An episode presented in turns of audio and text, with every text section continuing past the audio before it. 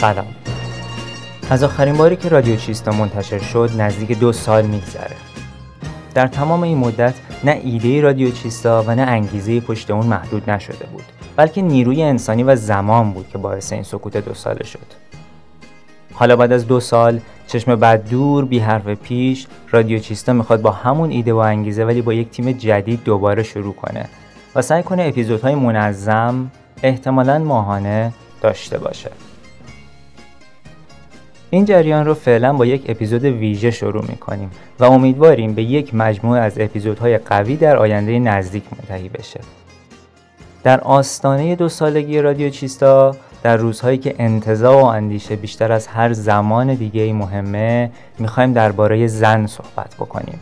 درباره آگاهی که مهمترین ابزار ما در زندگیه و درباره شوریدن انسان آگاه به سوی آزادی. من سهراب مصاحبی هستم و شما به رادیو چیستا گوش می‌کنید. به رادیو چیستا گوش می‌کنید.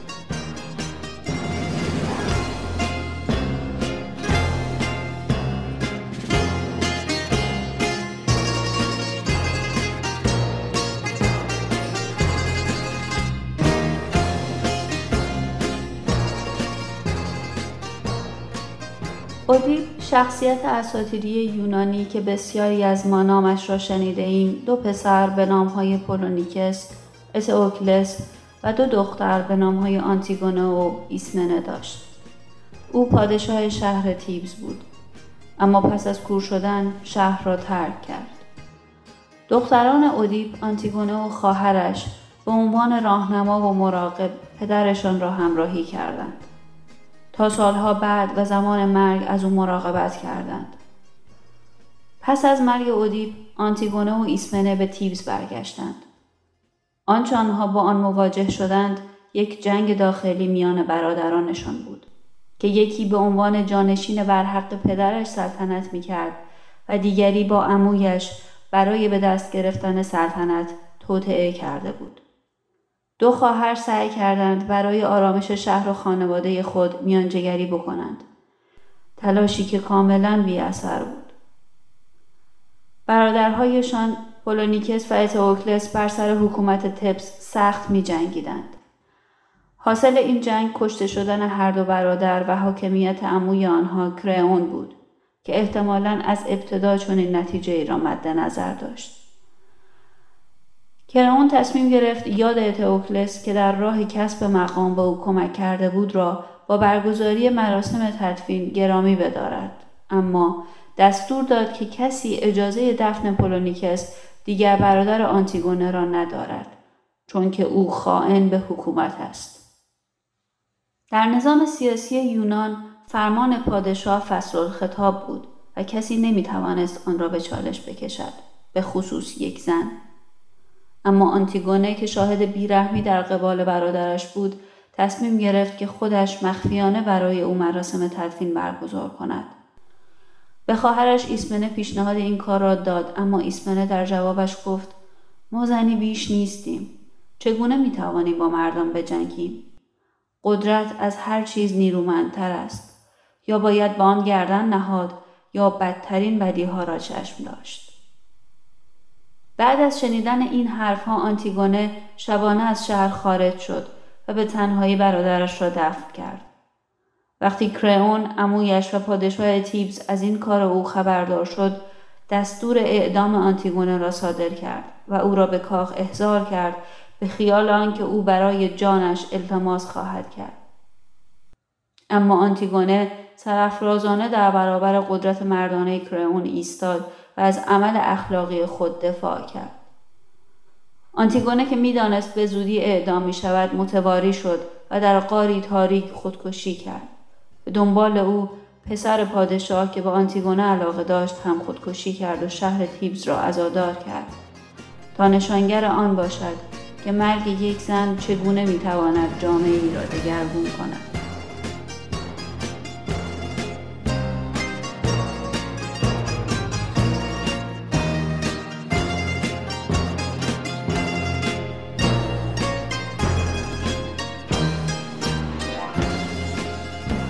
ارزش ها اغلب به خودی خود نه خیر هستند نه شر این عدم تعادل ارزش ها و نوع تقابل اونهاست که منجر خلق تلخترین تراژدی ها میشه.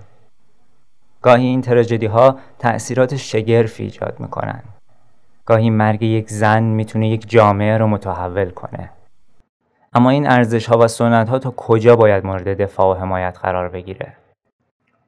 آیا دادن جون برای حفظ کرامت انسانی ارزشش رو داره؟ آیا ایستادن در برابر قدرت عاقلانه است؟ از عاقلانه بودنش که بگذریم آیا این عمل شایسته ستایشه؟ چرا همواره حتی در جواب به این سوالات بنیادی جنسیت یک عامل تعیین کننده میشه؟ چرا معنای مرگ آنتیگونه با برادرش برای کرئون فرق می‌کنه؟ چرا شورش آنتیگونه در برابر قدرت بسیار حماسی تر از شورش برادرش در برابر همون پادشاه به نظر می‌رسه؟ در حدی که اونه که به شخصیت اصلی داستان تبدیل میشه.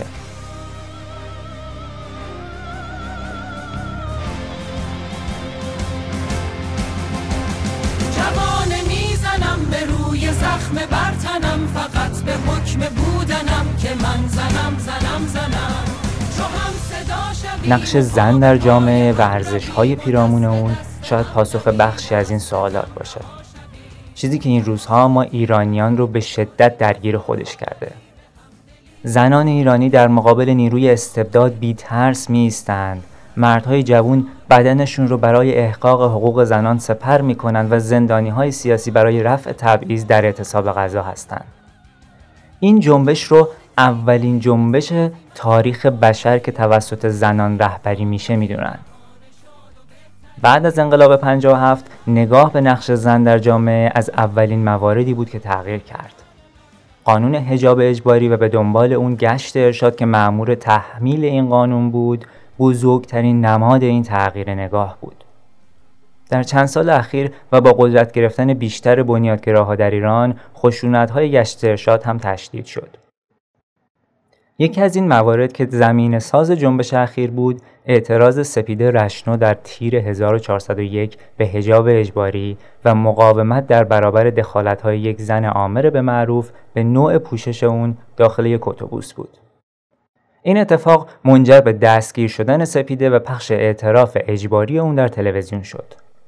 جامعه ایرانی مشغول گفتن از سپیده و داستان تلخش بود که ناگهان در شهریور 1401 کمتر از دو ماه بعد از اون خشونت گشت ارشاد باعث مرگ ژینا یا محسا امینی شد. ژینا کرد دختر 22 ساله اهل سقز بود که برای دیدن بستگانش به تهران اومده بود.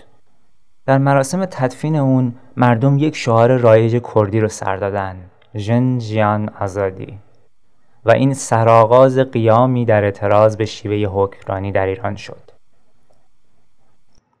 پیگیری برابری حقوق زن و مرد، جدایی دین از سیاست، رفاه و داشتن یک زندگی شاداب و دوری از تفکرات ارتجایی از مطالبات اصلی مردم ایران در این جنبشه.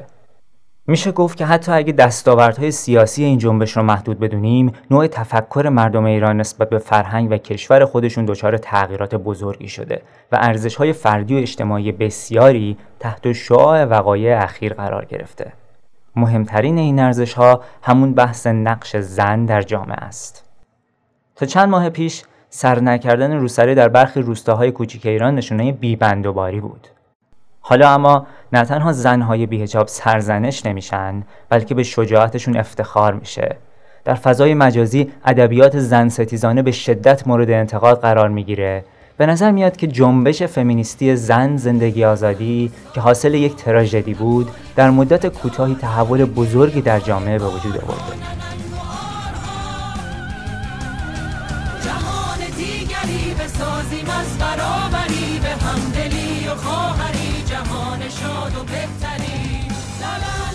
اما وقتی میگیم فمینیسم از یک اتفاق صد روزه حرف نمی‌زنیم بلکه از چیزی به درازای کل تاریخ بشر حرف می‌زنیم.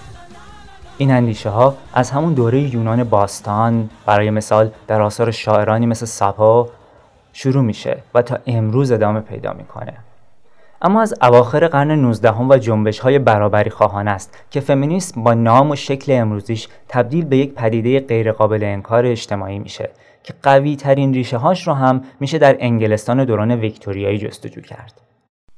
نظریه فمینیست گسترش فمینیسم به حوزه های نظری یا فلسفیه. این ورود به رشته های مختلف از جمله انسانشناسی، جامعه شناسی، اقتصاد، مطالعات زنان، نقد ادبی، تاریخ هنر، روانکاوی و فلسفه همه اونها بخشی از فمینیسمه. نظریه فمینیسم به دنبال درک نابرابری جنسیتیه.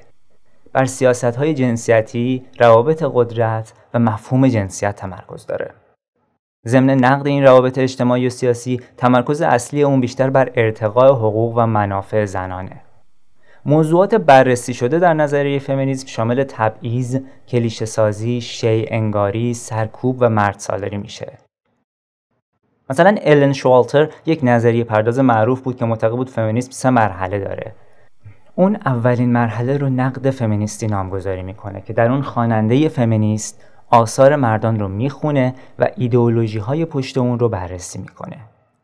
شوالتر دومین مرحله رو نقد زنانه نامگذاری می‌کنه که در آن نویسنده زنه که درباره مسائل زنان می‌نویسه. آخرین مرحله هم نظریه جنسیته که در اون خود نظام جنسیت از نگاه انتقادی بررسی میشه. تعریف هایی که فمینیست ها از فمینیسم کردن تحت تاثیر تربیت، ایدئولوژی یا طبقه اجتماعی اونها شکلهای مختلفی گرفته. یکی از این تعریف ها فمینیسم سوسیالیستیه. در نتیجه مبادلات بین فمینیست های رادیکال و فمینیست های مارکسیست نظری های جدیدی شکل می‌گیره که به فمینیسم سوسیالیستی شهرت پیدا می‌کنه. جولیت میشل، هایدی هارتمن و آلیسون جگر از جمله صاحب نظران اصلی این گرایش نظری مسئله اصلی فمینیست های سوسیالیست توضیح چگونگی ترکیب نظام سرمایهداری و نظام مردسالاریه.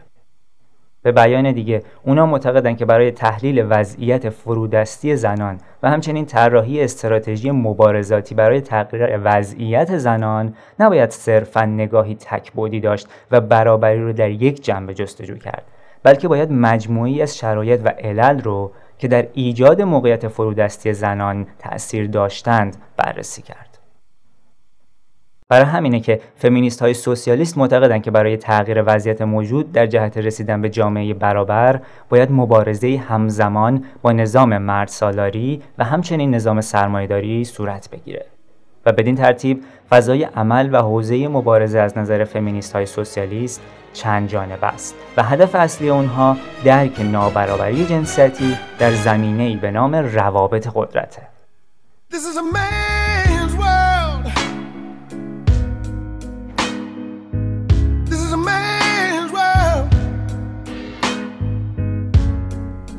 But it wouldn't mean nothing, nothing without a woman or a girl.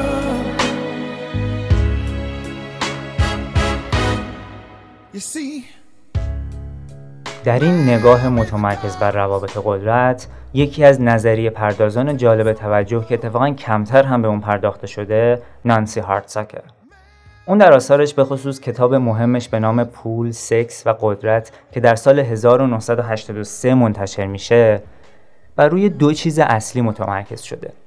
یکی اینکه چطور روابط سلطه در حوزه جنسیت ساخته و حفظ میشن و دوم اینکه آیا درک اجتماعی از سلطه تحت شعاع سلطه مردان بر زنان قرار داره یا نه؟ با پذیرش یک درک مارکسی از ایدئولوژی هارتساک بیان می‌کنه که نظریات و ایده های هر دوره زمانی در روابط اجتماعی مادی و اقتصادی جامعه ریشه داره. این شامل نظریات و روابط قدرت هم میشه و در نتیجه اون نظریات قدرت در علوم سیاسی رو از این جهت نقد می‌کنه که بر مبنای پیشفرضی از روابط اقتصادی بنا شدن که اقتصاد رو اساسا در قالب تبادلاتی درک می‌کنن که طبقه حاکم با همدیگه دارن و نه طبقه کارگر.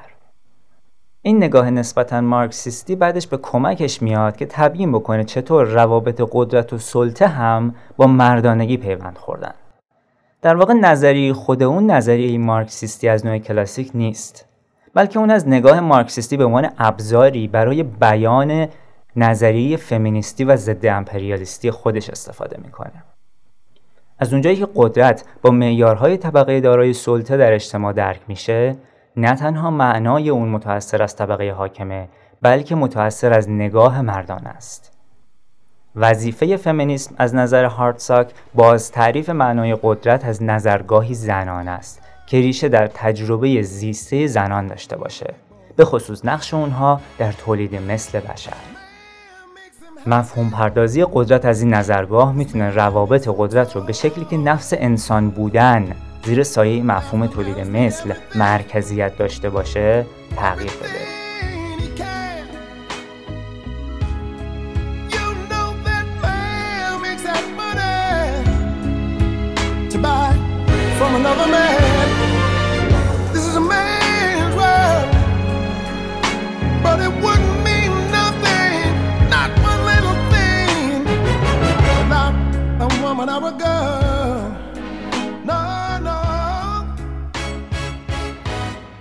نظریه هارتساک یکی از ده ها نظریه که میشه به اون پرداخت و در زمان فعلی از اون حرف زد اما نکته مهم و جالب توجه درباره اون در کنار نظریه های مشابه پرداختن اون به مسئله قدرت، سلطه مردانه و شوریدن در برابر قدرت با نگاهی زنان است که بتونه جامعه رو به کرامت انسانی یکسان برسونه.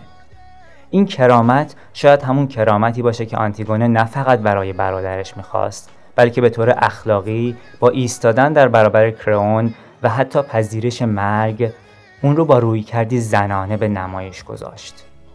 زنی که تولید مثل و مادرانگی رو چنان که هارتزاک از اون حرف می‌زنه مرکز اخلاقیات اجتماعی می‌دید و حتی برای پدرش اودیپ به نوعی مادری کرد. آنتیگونه زاده آشوب و تلخی بود و درگیر در جدالهای بیپایان اطرافش برای قدرت. اون در میان سرکوب و انسان زدایی که به اسم تأمین امنیت به اون ارائه می‌شد زندگی می‌کرد. اما آنتیگونه با تاکید بر اهمیت عشق، خانواده، انسانیت و به همراه قاطعیت فردی خودش تونست برخلاف حرف خواهرش که زنان رو کم اهمیت می‌دونست جامعه خودش رو به سمت بهتر دیدن سوق بده. مرگ اون منجر به خودکشی پسر شاه شد و برای شهر ثیبز یک تراژدی و بازنگری جدید پدید آورد. اگر به وقایع اجتماعی اخیر ایران نگاه کنیم می‌تونیم شباهت های بسیاری بین زنان ایران و آنتیگونه پیدا کنیم. زن ایرانی در برابر قدرت میسته تا هم حقوق خودش رو دوباره پیدا کنه و هم جامعه رو به سمت تعادلی جدید و دادگری بیشتر سوق بده. زن ایران فقط دنبال زن بودن خودش نیست. اون دنبال زندگی و دنبال آزادیه.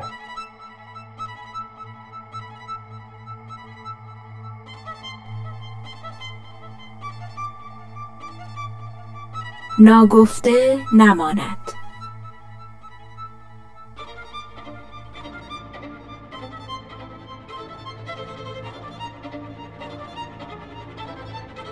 اما ناگفته نمونه که در زبان فارسی و فرهنگ ایرانی هم نشونه های بسیاری از برابری جنسیتی دیده میشه. به عنوان مثال در داستان آفرینش انسان گیومرد به عنوان نخستین انسان جنسیت نداره. معنای واژه گیومرد بر ویژگی اصلی انسان یعنی فناپذیری تاکید داره. اگر علاقمند به شنیدن داستان آفرینش ایرانی هستید پیشنهاد می‌کنم به بخش دوم از اپیزود چهارم رادیو چیستا مراجعه کنید. فرهنگ و زبان هم از یکدیگر جدا نیستن. اگر به روند تغییرات زبان فارسی نگاه کنیم می‌تونیم کمرنگ شدن نقش جنسیت رو ببینیم. و امروزه دیگه اثری از اهمیت جنسیت در دستور زبان فارسی نمی بینیم. اگر بخوایم نگاه ساده‌ای به زبان داشته باشیم زبان چیزی نیست جز انتخاب نامی برای پدیده های اطراف ما. پس بیراه نیست اگر نتیجه بگیریم که اولین قدم در برابر دانستن زن و مرد به کار بردن نام یکسان برای آنهاست.